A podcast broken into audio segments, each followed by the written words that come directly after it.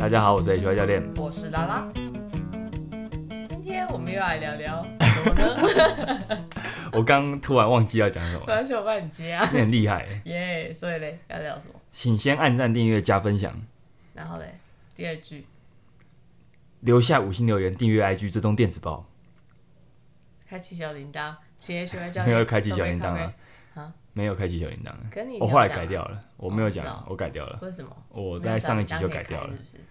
有，然后嘞，你就是订阅啊，哦，好好，那是同一件事情好。继续，请 H Y 教练喝杯咖啡。这我刚讲啦。你刚你刚刚讲的时候掺杂了很多其他东西，所以我再 再强调一次。好，再强调一次。我们来，首先，首先，首先啊，欢迎热烈欢迎，就是有有我们收到了一笔咖啡的赞助，哦，就在今天，这么巧，对，他是、我们感谢秋霞姐，这是也是我，她其实之前也有赞助过我们一次，真的是太感谢了。对，谢那谢秋霞对。她在周三周三我的团课的学生非常认真的，非常认真的一位姐姐姐，他们他们班很很很他们班就是很多那种那种很多那种女性训练训练者，哦然后我们就是你知道女性的班女性的。大家一群女的训练就是会不是专班，嗯。可是就是累积了一批女性的忠实的训练者，他们就是会为什么一直强调女性？对对，就是对他们就是很支持你，没有，他们上课很好玩，哦。就是他们会彼此互相鼓励很好。对我蛮喜欢上那一班的，嗯，对对对，他们对他们上课很好玩，就是他们很很那个互动感很好啦。对对，反正总之秋霞姐没有留言，但很感谢你的赞助五百块，秋霞姐，哎，谢谢大家，不谢谢秋霞姐，谢谢大家。好没有大家，好好只谢谢我们先只谢谢秋霞姐。好，那我们今天分享一个小知识，什么？你知道一个心理学家格拉瑟他曾经发现一件事：当你在压力的状态下进食的时候，你的身体会让这个吃进去的食物多增加热量。真的假的？嗯虽然没有到，可能没有到很多，但同样的食物下，可能有他他他的计算，我这边只是看到一段话，详细的那个详细的整个实验，可能你要再去查查看。不过他这边要强调的是说，你如果在一个比较压力的状态下进食，你的摄摄取热量会增加一百零四大卡左右。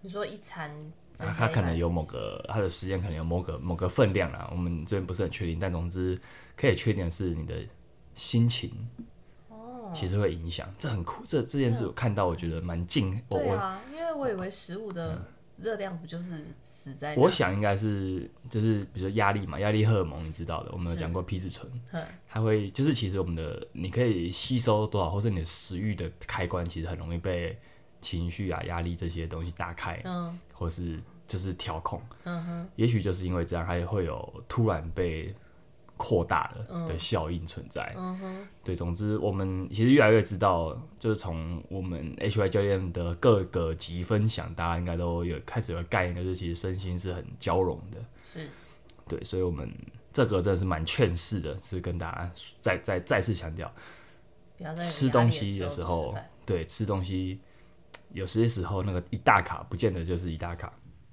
不然呢一大卡可能会增加更多大卡。当你对当你 压力大的时候，被老板骂的时候，或是很开会紧急，你必须在五分钟内吃完午餐。我看好听，光听就觉得压力好大。嗯哼，就这种时候，有可能你你会狼吞虎咽吃的，你身体可能吸收的比你平常还要多。哇，对，也有可能哪他是进入到一种他意识到是一种那种很紧紧急的模式。嗯这也是蛮有可能的。总之，我们就是很精简的，先跟大家分享一下压力对你进食的后果。关于压力哦、我们之前也介绍一本很好的一本书，就叫《压力》。力那本书真的是哦，我真的是怎样？很很那那那一集我真的是做的很 很开心啊。嗯对对对，反正我们压力真的是影响你各方面。这个关于压力，其实我后续大概在两周后，我应该会讲还想再分享另外一本书。享对对对对，好，那总之我们今天要聊的东西非常非常的怎样？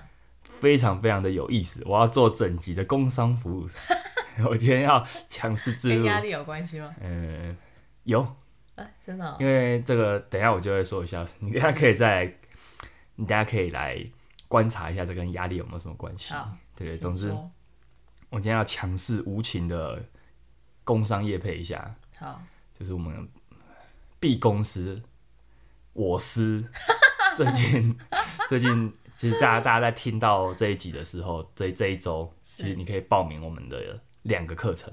你的我们这个公公司我司怪兽激励体能训练中心，OK，对对对，我们其实有 podcast，就是我们公司其实有自己的哦 podcast，嗯嗯，哎、那个那个人气比我比我高太多了，所以大家应该都知道哈。对，那那总之下个月下个月在四月份，对四月份，嗯就是两个礼拜以后，两个礼拜走开啊你！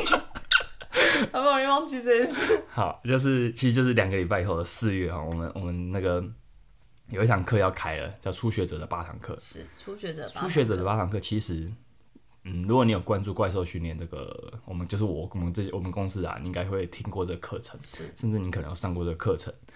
那所以这堂课跟你有什么关系？我关于这门课啊，其实它已经开很久了，就我所知，应该已经开个三四年有了。是，也网络上你也找得到非常多的介绍文。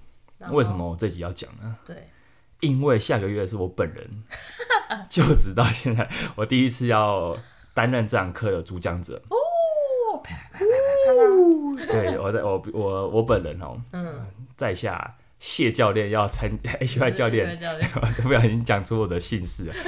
呃，我要担我要担任这堂初初学者的八堂课的主讲者，主讲者。嗯哼，呃，关于这堂课，我们来介绍一下，它是一个总共时间八小时，八然后它它是每周六的晚上，然后每一周有两小时，所以连续四周四周。算是蛮密集的研习，因为你必须空出，你必须要确定这四周晚上的礼拜六你都有，礼拜六晚上你都有空，嗯，对，所以还蛮密集的。那我会觉得它是一个，你听名字就知道它是一个初学者的课程。那它有什么呢？它同时有学科，比如说我们会有没有没有讲动作的学科，那个学科你可能就是它知识性比较高，可能必须要做笔记的课程。那也有术科，术科就是会实际操实际操操作作动作。那当然你在实际操作动作，你也应该会做笔记。所以就是一个学术科兼具的，我觉得它是一个概论课程啊。然后它对于对于一个新手来说，它是一个前导课程的感觉，这堂课就要一直做笔记，可以不做，你可以做，可以不做，就是你以前你以前在学校，你也可以，你也可以不做笔记，好，对对对，对不对？你会做吗？我会做啊，我是笔记狂欸，你是笔记狂，好，那你也可以不做，对对对，你只要记得住就好。但我还是建议要做。OK，那基本上啊，就是嘿它当然我们再讲一次，它是初学者八堂课，所以最好是初初学者来啊。真的哦最好了。我等下会再说明这堂课适合谁来上，跟不适合谁来上。那我们我就来讲讲看好了，他适合的人其实就是第一个，你对第一个要符合的基本条件呢，就是很基本的，很基本就是年龄你。是人类，不是哦。那你这个比较进阶啊，我我比较基本，还是智人呢？你要你要讲的是这个吗？地球人，对，好，二十到六十五岁，然后目前没有无明显病痛、身心病痛的人啊，好，其实这是很基本的，就是说你 毕竟如果说你有很多地方，医生我这边不舒服，那你可能也没办法，你你可能也没办法来慢那么快的做训练。是对，那第一个就是哈，你对自由重量训练有有好奇，你对我们的训怪兽的训练的体系有一点好奇，基本的好奇，对的，你可能有看过一些东西，可是你还是蛮想了解一下我们的课程跟一般的叫训练到底有什么不一样。还有再来当然就是你想知道到底我们认为的训练，怪不是 HY 教练本人认为的训练，虽然我讲过训练跟运动的差异了，但我你还是可以再听我讲一次。再来就是也很适合哪一些人，就是想参观 HY 教练第一次讲座课程的您们各位大家，你也可以啊，你只要付钱就可以了。哦，付钱就可以。对对对，这是很公平的社会。好，那我们就来剧透一下好了，好，剧透一下就是到我会教什么东西。好，我我会抢先透露一些抢我先看，对，我会抢先透露、抢先爆雷一些我。可能会在这堂课讲的一些东西。好，就我会关于这堂课准备流程大概是这样的，我跟其他同事有讨论过，会觉得说，诶，这其实是一个很紧密的课程，不管是上的人或是教的人，尤其对主讲者来说，八小时要让你有一个基本的认识，老实说是非常困难的。嗯，但是要我讲的话，我可以真的讲很久，可是实际上是不可能。对，对，是不不可能有有这个有这个需要的啊、所以我们必须要很概概概略性的，或是很扎实的。很提纲挈领啊，就讲到重点的去、去做分享，去做讲解。那对我来说，我会想要第一个第一个最基本就是，我会希望给你一定带得走的东西。那个东西是什么？比如说好了，小礼物你记得吗？你记得那时候去年我们有去潜水吗？有你潜水有记得最清楚的一件是什么？这个，你现在你在比什么？就是手左右哦，一你说要比手势的意思哦，就是你讲的很重要，就是说你讲的你比的其实是一种跟教练反映你互动状况，你出了一些 trouble 的的手势，对不？对对不对？那其实我记得也差不多，就是要要咬着呼吸器。嗯，对我来说，这这是蛮重要的一件事，就是我可能其他都忘了，但我记得也要咬着。那你可能在咬的时候要咬着吧，对不对？不用咬着不用咬着吗？就放在嘴巴里面。是哦，那咬着吧。嗯，我是没有用牙齿咬了，可是你不能，就是你不能放掉吧，对不对？你不能让那个嘴巴那个。你的应该是嘴唇要 hold 住了，对啦，对啦，你不要笑，我想说我记错了，哦就是你嘴巴咬的那个东西会啊帮你呼吸。好，它你必须要留着它，你不能把它突然紧张就把它离开你的嘴巴，但你会无法呼吸。所以我们两个都讲到一个共同点，就是呃最基本的安全。哦，安全，所以所以如果说这八个小时的这八堂课你什么都忘记了，但你一定要记得一些跟安全性有关的东西。嗯，这确实蛮实在，对对对，就是我们要一定要讲求一件事，就是所有的运动训练都是保护自己，先求不伤身，再求效果。就像那个什么柔道啊，都会先学护身刀法，也是你要先学怎么摔倒。对，这是很基本的。所以我会觉得说在，在自由重要的训练课程，在记忆训练的课程里面，你觉得最基本的保护自己的东西是什么？我这边会列列出几个，包含说怎么呼吸，因为呼吸就会影响到我们的脊椎、我们的骨盆的排列，甚至我们的上半、我们的嗯肩胛周围带的排列都会被呼吸影响到。那再来就是说，呼吸也会提供一个我们在负重的时候一个很基本的一个稳定。它就我们我们很常讲的一句话：中轴稳定，四肢发力。那个中轴稳定器就是呼吸良好的结果。学习怎么呼吸，对，就这个东西，它会让你在做动作过程中减少很多不确定性，减少很多随机性。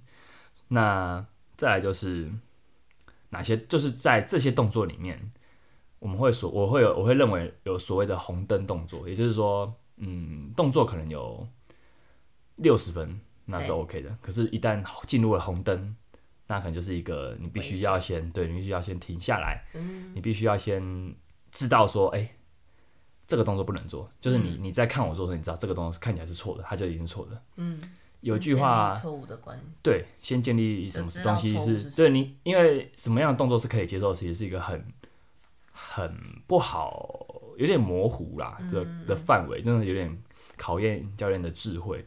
但哪些动作是明显我们不想要的，那其实是比较有个共识的。嗯对，那我有觉得有句名言说的很好，就是嗯，好像是 Dan John 讲的，Dan John 你知道 Dan John 吗？就是那个很有名的一个哲学教练。对，他讲过一句话，就是闻起来很臭的东西，你不必要去吃它。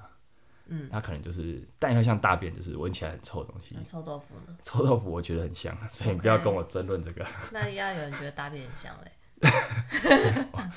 那那他就是吃大便，对，那就是就是，就是如果你觉得很臭，闻起来很臭的东西，你可以不要，就是你最好不要吃，因为它可能就不会是好东西。OK，所以看起来很糟的动作，你也尽量不要去尝试。好，对，所以这就是我会认为你一定要带着走的东西，就是这个观念，我们要先求不伤身，再求效果。嗯哼，所以对我来说啦，动作品质，我们会先给大家一个概念，是它是不可妥协。我们很爱，我们这个我们怪兽训练很爱强调一句话，就是最大肌力是不可妥协的。它在训练上很重要。嗯，但在那之前，我会先认为动作品质是更不可妥协。在那之前，嗯，在最大肌力之前，嗯，对，所以我会先建立起这个观念，对，在这在这个这几堂课里面，嗯再来是一个东西是关于我们到底在训练中是怎么变强的，生物体是怎么变强的。哦，那个你以为你可能会以为我要讲很热血的东西，就是我们变强一定是这样才会才会变强，可是实际上我要说的是，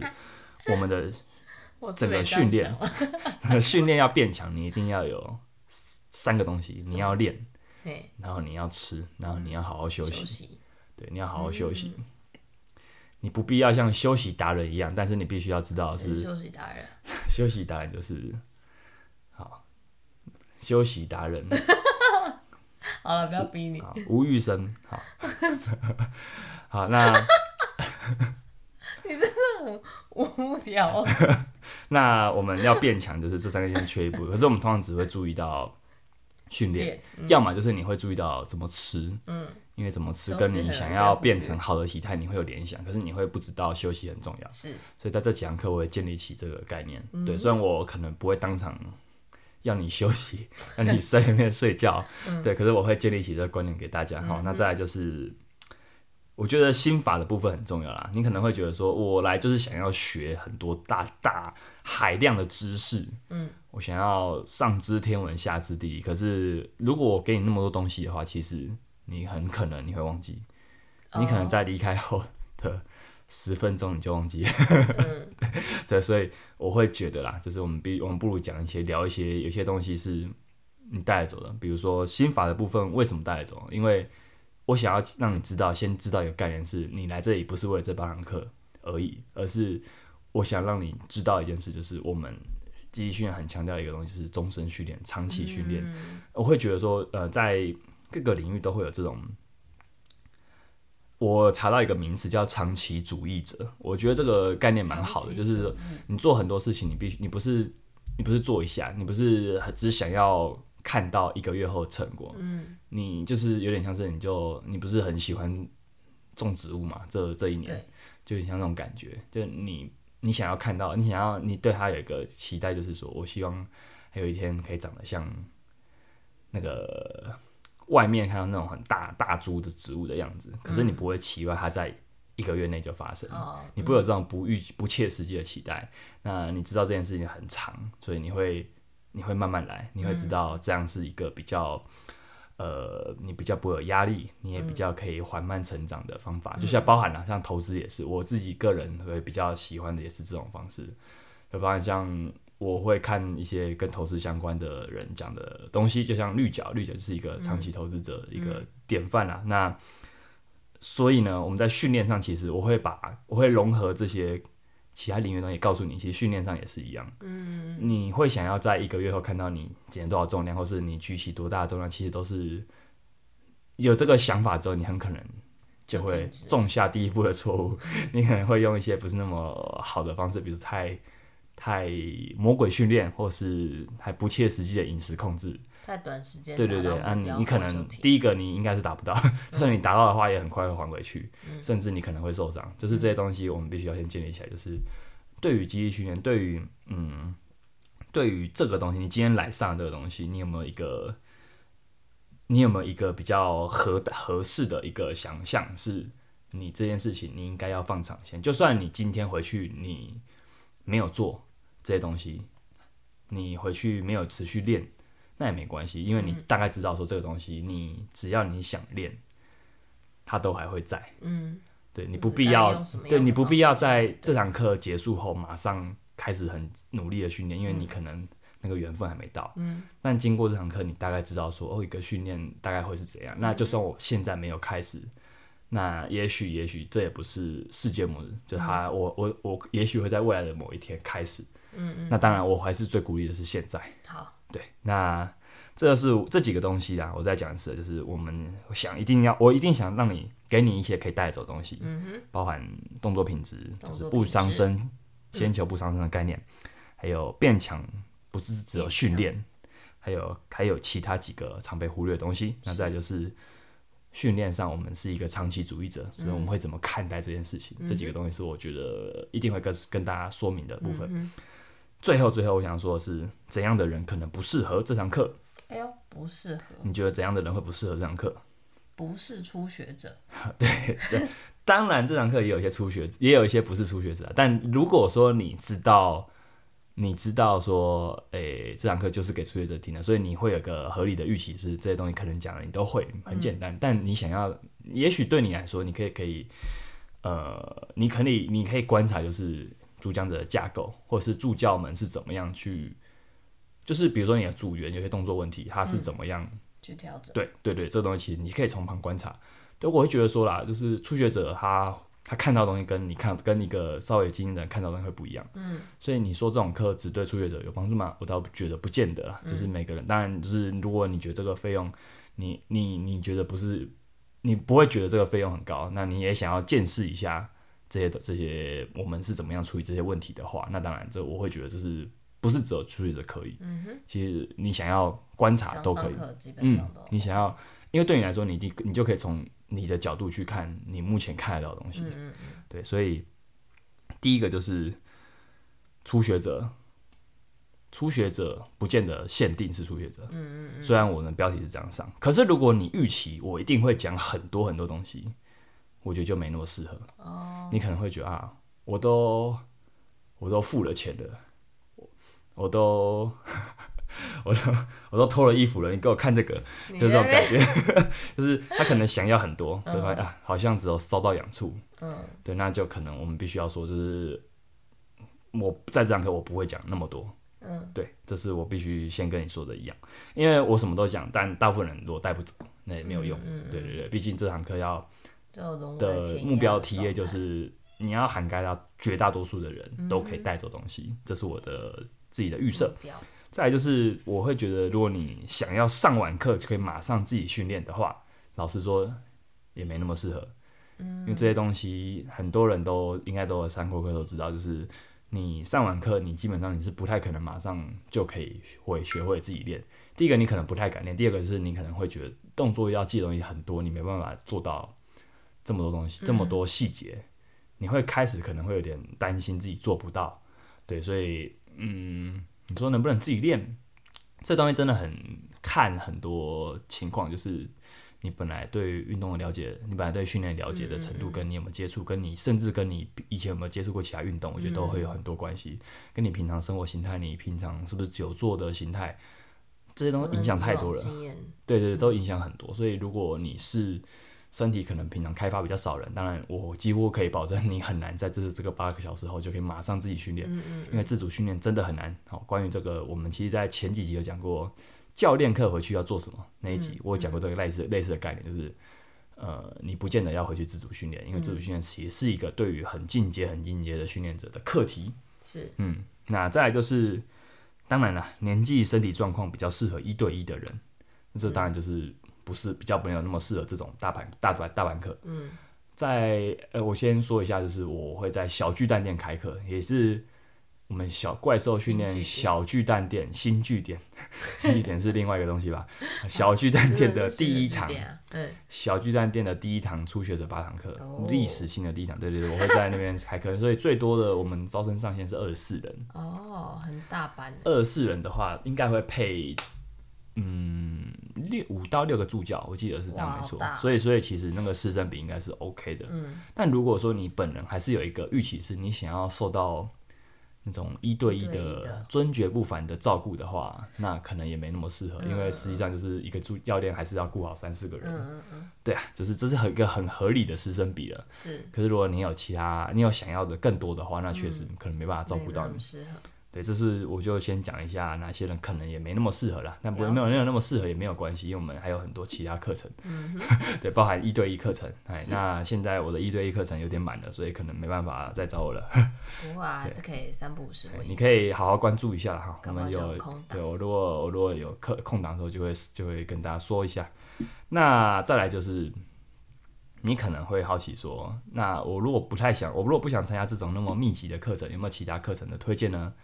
哦，有，吓死，刚好有，就是我们 这么刚好，其实在，在这个月是三月的第四周啊，第四周刚好是我们自由重量团体课的呃招生时间，课对团体课程就是简称团课，是。团课的招生时间，对，所以我会把自我会把初学者的八堂课跟自由重量团体课，就是我们公司目前的一个常青的两大商品课程会放在这一集的连接栏。那这两堂课差在哪？我现在正要讲哦自由重量团体课，其实很像，我觉得它很像是一个，它是一个嗯规律的课程，它因为它是一个每个月开始一月计价，每个月开班，然后每周一小时的固定训练。所以差在哪？其实就是这个班已经运转在那边，可能一阵子了。这个班的组成可能是有一些已经上了几个月，第一个月或是半年，或是甚至一年两年者也。可以上喽。有可以，它它只是限制一样，就是它只要有符合年年纪跟身心上没有特殊疾病的需的需求的那个基本的条件，就可以就可以上这个课程。哦，所以如果这样看起来的话，就等于说团课比较像是就是一期一期都会有不同的主题性。哎，对你可能会有很多新的组员，嗯，会有很多新课程方面是队友。主题性嘛。课程上来说，其实我们在做的就是自由重量团体课，所以会做的就是自由重量的教学。所以你可以这样想，就是初学者八堂课，它是一个概概略性的课程，就是我必须跟你，我会在，对，它是一个概概，有点像是概论，对对对对，那个什么，你中文系的，你应该有上过一些概论课程嗯，很多啊，对。不是啊每一个学科都往盖。就是就是那种就是那种感觉嘛。OK，对，那所以我会用比较长的时间讲学科，嗯，你可以算一下，就是初学的八堂课有八个小时，所以我我讲我讲学科的部分，你可能就会多很多。可是，在自由重量团体课里面，一个月只有四个小时，嗯，所以我基本上我是以带动作为主，中间可能会还穿插一些概念的东西，概 对小知识或概念的东西。好，所以实际上他们的他们是很不一样的，嗯，很不一样的。对对对。其实自由重量团体课是一个很重要的商品，就是因为它对于我们来说是一个呃，我希我们希望你可以透过这东西建立运动习惯，建立训练习惯的一个课程。嗯，我们也强调过，HY 教练的频道也强调过很多次，要怎么样培养习惯。嗯，有一个很重要的，有一个很好用、很暴力的解法，就是你把就把这个时间空出来。嗯，这时间就是对你来说是神圣不可侵犯的运动时间。就算你今天刚好真的不能来也没关系，你就一周没来也没关系，好，你就你就等于说你就当分母。但但就是因为，怪兽的课程，怪兽的团体课程是这样，就是我们我们其实不能请假调课，这比较硬一点。但是走到目前为止，我会觉得有一个好处，就是因为请假调课的话，你可能会无法一当当天教练可能会不太确定他今天到底会有哪些人。嗯，如果我确定今天会有哪些对，还会有一些变数，那也会对本来这个班级的人可能有一些，因为你可能会多一些，你可能突然多一个组员，可他如果今天他的动作比较慢，或者他状况明显跟跟不是比较跟不上，那其实其实你要说对他们有没有影响，其实也会有影响，所以没有一个对所有人都好的方法，所以我们就选了一个至少要对原班级的人是权益比较不受损的方式，就是呃你就不能请假掉课，可是它还有一个好处就是说，我如果今天要下这个决定，那我就要做，我就是。我今天要，我今天就要报这个礼拜一的晚上的团课，那我就是我就是要把这个月礼拜一空出来。都嗯是它当然有点硬，所以说可能需要一些决心。对，或是说你没有那么在意那个缺课一两次的东西的话，那它很适合让你养成习惯。OK，对，因为毕竟养成习惯对一开始的人来说最重要要。对，那对我我觉得说，我觉得说这堂课自由上团体课很有趣的地方在于说，每个月都有不一样的人，都有不一样的组合，然后你又必须要在不太一样的组合中去让大多数人都知都有学到东西，因为我们其实也是知道这堂课会有一些可能已经上了一年的人，他可能不会因为这堂课我都教很多重，可能我们有架构上有七八成是一样的，是。甚至可能更高，九成是每个月可能有九成的东西是类似的，可他不会因为这样就就觉得啊，都我都学过了，他就不来。就我觉得这个很很有趣，就是在团体课我很常被遇到问到一个问题，就是我这个月你就会把自由重量，这个教练你这个月就会把团自由重量的东西教完了，那下个月你是不是教一样的东西？嗯是，但也不是。嗯，对，因为就像我刚刚讲，架构上是一样，可是会有变化。对，那再来就是说，我们怎么知道你学会一个东西了嘛？嗯如果说你只是想要碰说，哎、好，我我大概知道这个可干嘛，好，那你当然可以说，我就上一个月大概会会的程度，大概沾个酱油，再再个酱油体验一下感觉就好，那那也没差。可是说你这样算学会嘛？我想应该是至少啦。对啊，至少在我目前来说，这些动这些这几个动作，如果做到某个某个重量以上，我都还是觉得还有很多可以调整，或者说我一直都还在调整的空间。所以，所以对教练来说，他也不会轻易说我学会一个动作，嗯，嗯，我会觉得啦，就是我的标准比较高一点。嗯嗯嗯，这些东西都还一直有调整的空间在。嗯，所以我会，如果你觉得学会的东西是你学过这个东西就是你学会的话，其实我觉得一样，它是比较偏向有限赛局的观点，就是嗯，比较没有大，比较没有长长期的经营的，对对对，观点在里面。如果我们要想要透过记忆训练得到好处的话，你应该要一直去操作这个东西。嗯，它可能听起来就是有点无聊，因为你一直做的东西都很类似。是，对，可是。在这个一直做的过程，你会发现，这个你好像会，可是你又好像在要突破，或是要往上，或是他要跟你的生活平衡的过程中，发现一些你其实呃动作上可能还有一些缺失，可能还有一些盲点。对，这些东西可能都是嗯你自己一个人可能会看不到的东西。嗯哼。对，这就是我会觉得它就是自由重量团体课，它也许它也可以带给你的的东西。就算就算你会觉得它每个月的东西都很像。差不多。对，那对我来说，这古亭的自由重量团体课。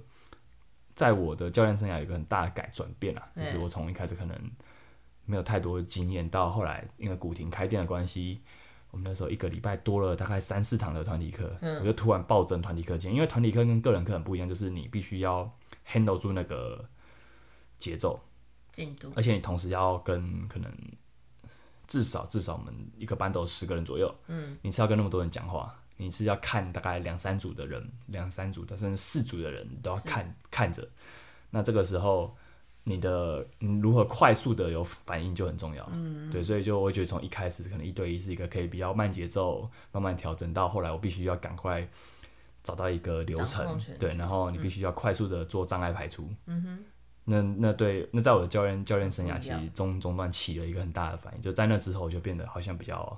稳了一点，嗯，对，遇到大遇到很多状况，其实也比较能排除，所以我自己觉得自由上团体课的学员可能也得到很多收获，但我自己本人是也得到很多收获，所以在这边我就无私的、无情的推荐这两个课程。OK，对，好，关于这两个课程，我会再把它放在下方的介绍栏，对，就是我们这集的节目的资讯栏了。好，关于你。了解吗？你明白了？我明白啦。那那考考你。好啊。初学者保养课跟自由重量团体课差异是什么？初学者比较像一个概论，然后就会有分学科跟术科，然后团课就会比较像是一个一期一期的架构一样，但是调整不同动作的概念。然后随着每一期的不同的团课，就可以再去精进自己的动作。嗯嗯，对，对我来说，其实团体课还有一个重点就是，其实我们本来就强调的是终身训练或者长期训练，嗯，所以它就是一个一直都在的东西。嗯，那我们既然强调终身训练，不是每个人都可以去负担一对一的话，那这个东西就势必要存在。对，那它就是在团课永远为你这个这三大门永远为你敞开。那我答对了吗？你答对了，大概就是这种概念。好，永远为你敞开。好，我们。欢迎大家在下面填写报名资讯。好，那我们这集就聊到这边了。好啊。喜欢我们的频道的各位听众朋友，也不吝按赞、订阅、加分享，留下留言，留下五星留言，追踪 IG 订阅电子报。今天去外教练喝杯咖啡。我们下礼拜再见，拜拜。拜。